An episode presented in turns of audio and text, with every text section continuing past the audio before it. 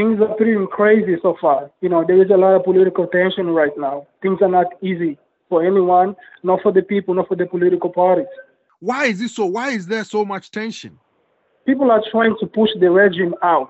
You know, they have been in power for 40 plus years. The social condition is pretty bad.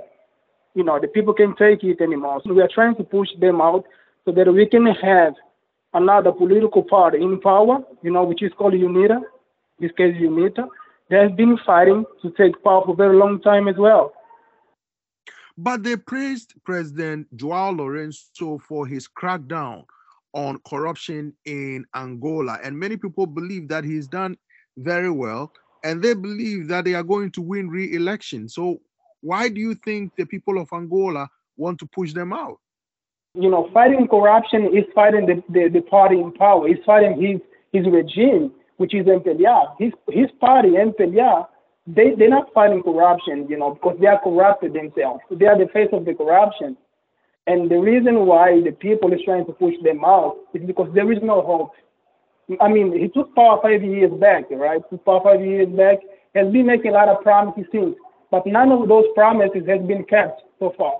So why do you think the main opposition that has been fighting for years to win power, why do you think they will be successful? This time around, people are committed to the new party, which is UNITA. So the new guy, the guy from UNITA, Adalberto Costa Jr., is the promise for the people.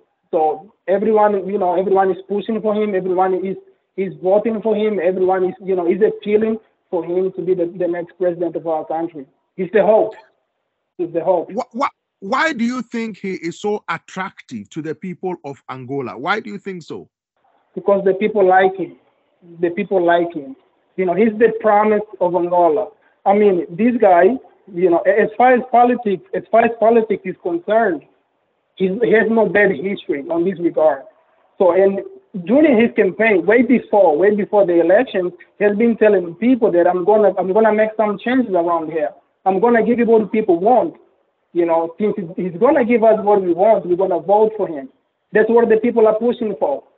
A lot of people that I have spoken to in Angola are saying that it will be difficult for UNITA to defeat the MPLA because of the power of incumbency and because the MPLA has ruled Angola for a very, very long time. It will be very difficult to dislodge them. What are you hearing on the ground? What I'm hearing on the ground is this.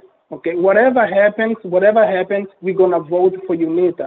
If MPLA in any way trying to take power by force, we're going to fight back. The people's going to fight back.